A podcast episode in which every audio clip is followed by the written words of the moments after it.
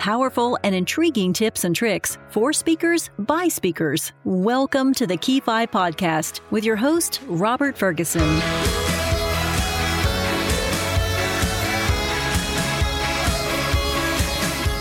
Welcome to the Key 5 podcast for speakers by speakers. For show notes, go to key5podcast.com.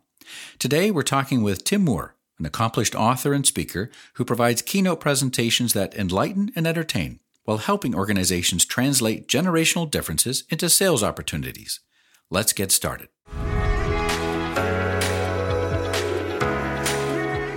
So, Tim, uh, tell us in one sentence what do you speak about? My keynotes uh, encompass anything that has to do with uh, generational differences in uh, basically North America concentrating focused on the United States. But so if you're thinking about how to sell to different generations or market to different generations or lead, manage, communicate, all those kind of things, um, we would be the one you would call uh, generational insights. And my, you know, my part of it is Tim Moore is, is focused on sales, but a lot of other things as well. So generational differences, I guess, would be the, the one word sentence. Okay how did you end up in the business of being a speaker? that is a great question because uh, you know I didn't plan on this at all. I never thought about it. It was never part of who I was going to be. Matter of fact, uh, I always thought that um, my life was about sales. But when I look backwards, it's a it's a, it's easy to see the trail that got me there because I was always a very curious student curious about other things maybe than the, the teacher was teaching, but I always wanted to know the backstory. How did we get there? What, why did that happen? Those kind of things. Um, and as I got out of school, I went on and, and, got a job as in corporate America with some very large companies, by the way. Uh, I was channeled into sales, which I did very well. Matter of fact, I, I ended up being a national sales director mm. at hmm. one of them. And and one of the things I always was curious about is why are people buying things from us? What's the reason for it? So all that I tell you this long story because uh, one day uh, I, saw, I, was invited to a group, didn't want to be there, didn't care anything about being there, uh, just doing it as a personal favor. And the speaker happened to be this gentleman named Cam Marston, and Cam owns Generational Insights. Okay. He was talking about managing managing people generationally. I thought it'd be great for sales. I thought this is a great understanding of how to sell to people generationally because you're building relationships. And one thing led to another. And one day he called me and asked me if I could uh, fill in for him. He was double booked on the same day. Couldn't be in. He couldn't be in Michigan and Florida at the same time. and uh, I went to I went to Michigan and um, thought I did terrible. Actually, I thought I know I did terrible. But he called me on the way to the airport after I had apologized profusely for doing terrible to him and said, They love you. I just got a call from them. They think you're great. And uh, from there, we've worked together now about oh, eight or nine years. We've I've been on the speaking trail. So no, I didn't plan for it, but uh, I had some gifts that were given to me by God, and um, I was always curious. So I, I, I'm always curious about where I'm going to speak. I do a lot of research and things like that. So it's helped me. Fabulous. Well, it's interesting how you, some people end up speaking somewhere by accident and then they, like yourself, they kind of fall into it. That's really cool. What, what do you know now, Tim, that you wish you knew when you first got started in this?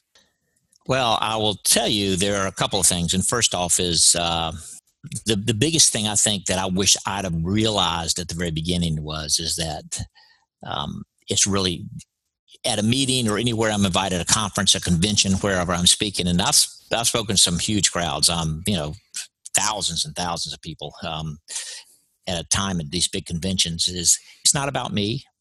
These people didn't come to see me. They're there to be entertained by me or to be uh, in, enriched and uh, you know uh, educated by me a little bit.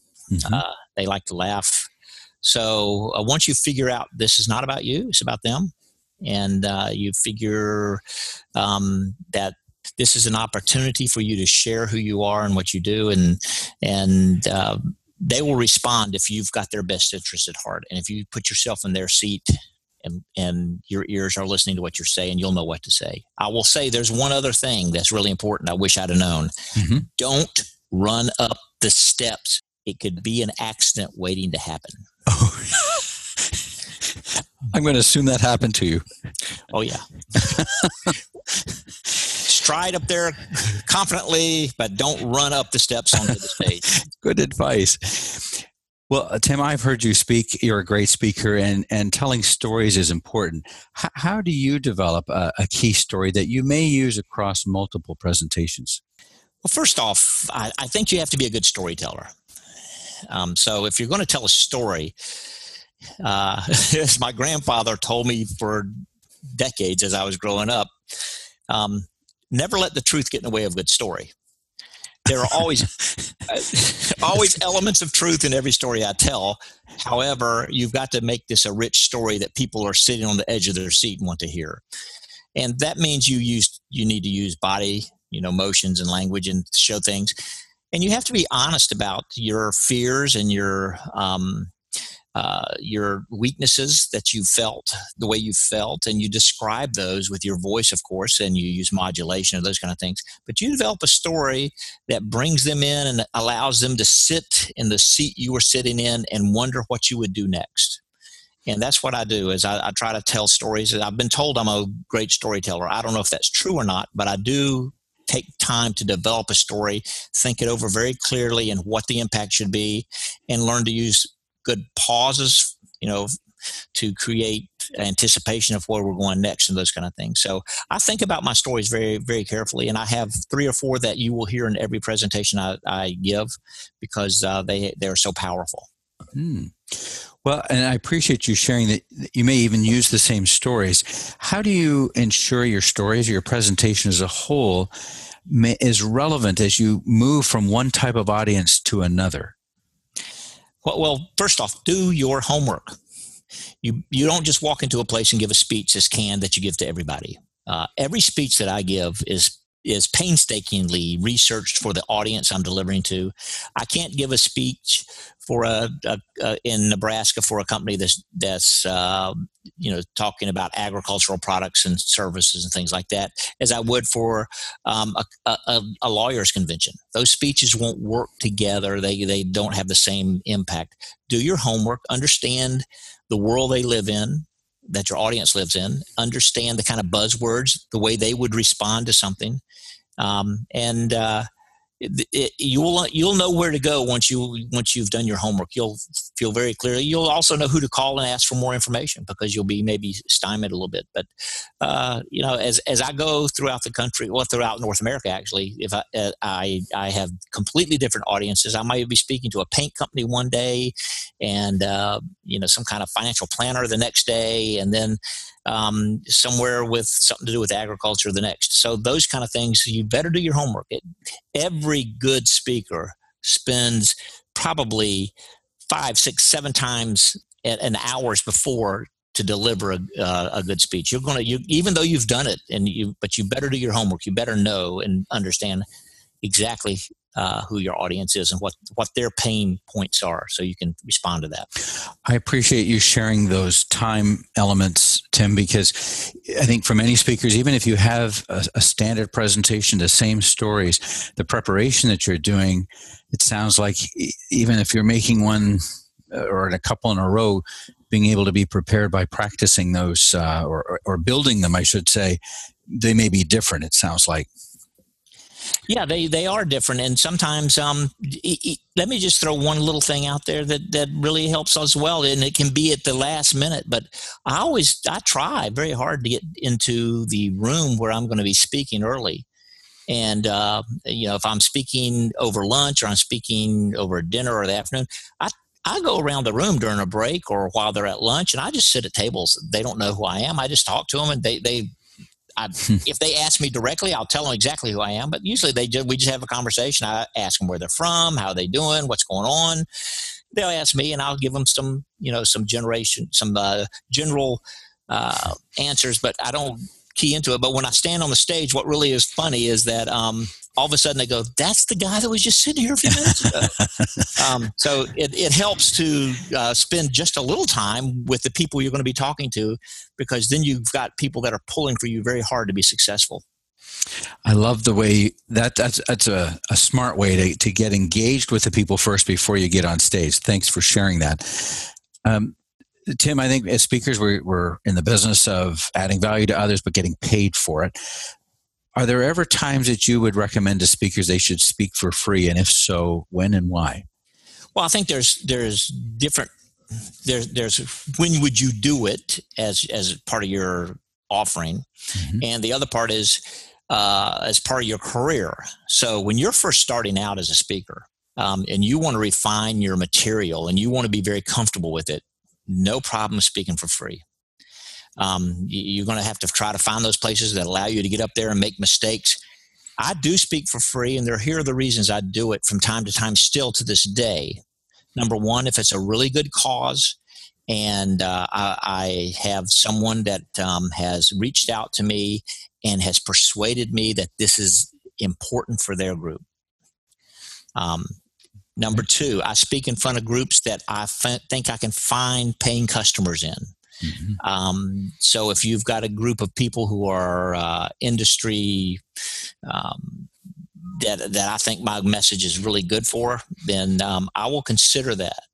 Okay. And and there, there's one other time to speak free, and that is when you're testing new material. If I've got things I want to test, I have no conscience. If you've asked me to come speak to your Rotary group, and I've got new material I want to test, I'm quite honest. Hey, listen, I'll come and do it, but I, I want you to know I'm trying new material and you're going to be my guinea pigs. That's the trade off. Mm-hmm. Uh, I don't speak for free very much anymore. It's just not something that I do a lot. But mm-hmm. when I do, those are the those are the areas I go to to help a because mm-hmm. uh, to find new customers, and to try out new material. Well, thank you. I appreciate that that context. That's a, a smart an assessment tool. As we wrap up here, Tim, any uh, secret tip or trick that you could share with our listeners? Um, let me just yes absolutely i have all kinds of secret tips and tricks but i want to finish up that last thought about speaking for free and say okay. this that uh, be careful in an area especially if you're a local or regional speaker that if you speak for free um, you will degrade the price point that you feel you're worth mm. because people will know they can, you you will speak for free. And um, I would never travel distances to speak free. It, you would have to be a big personal favor for somebody that I highly respect to do that. Okay. So those, those those are things just to finish up that thought about speaking for free. Now, secret tricks or tips about speaking. Number one, um, don't be afraid to uh, to open up and talk about your personal and your your your family. People really respond to that. They feel like they have a family and and their their personal life is similar to yours, and they'll they will feel that. Uh, mm-hmm. Uh, other things are. Um, I think you should always wear. I think if you're not wearing a lavalier microphone, you're really restricted to that podium. It will encompass you and it will it'll chain you to that spot on the floor and you're not willing you're not able to to work the stage. Now, be careful about walking and pacing on the stage, but you should certainly work the whole stage and talk to all parts of the audience.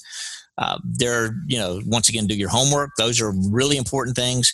Um, I think it's important for you to go and listen to the speakers who are coming before you because then you can relate back to other things and it's a connector through the whole meeting. If uh, if you're the third or fourth speaker in a group and they've asked you to do that then i sit and listen to two or three speakers that were talking before me. I always learn something anyway and i meet new people but the bigger part of it is is that i can tie a thread back to what they're talking about into my speech as well. And i can say now you heard joe talk about let me explain why that's so important and these kind of things.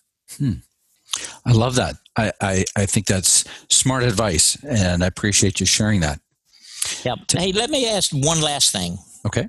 Is that um, when somebody hires you to come speak for them, they, they didn't just hire you for the 20 or 30 or 40 or 75 minutes that you're going to actually be on the stage talking.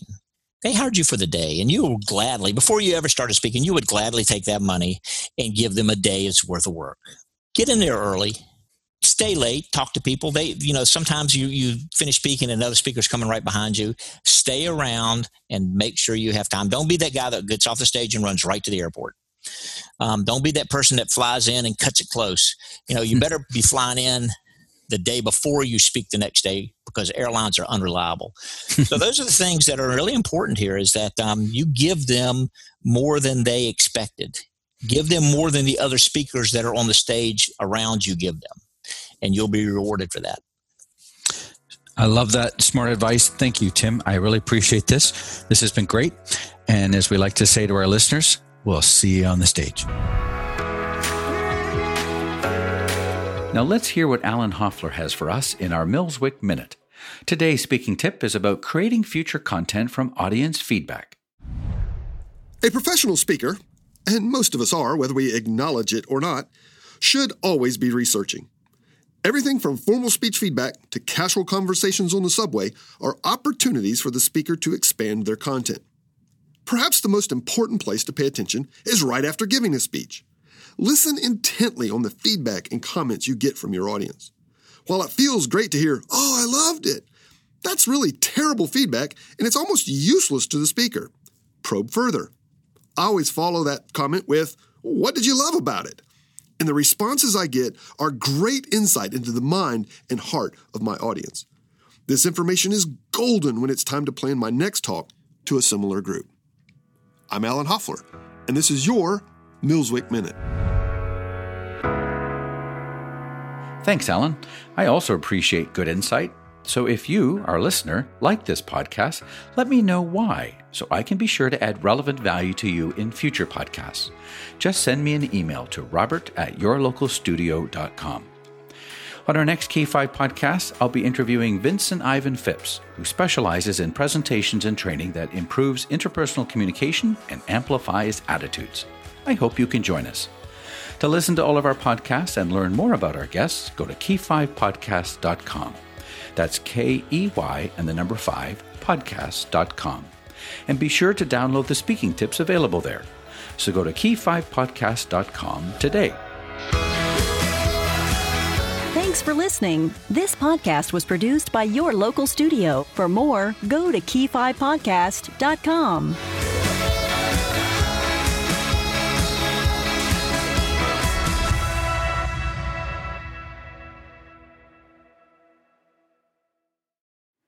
Hey, if you're still listening, thanks for sticking around. I have one quick request. If you like the show, it would mean a whole lot if you left a review over in the iTunes store. This actually helps others find the show. So thanks in advance, and I'll talk to you next time.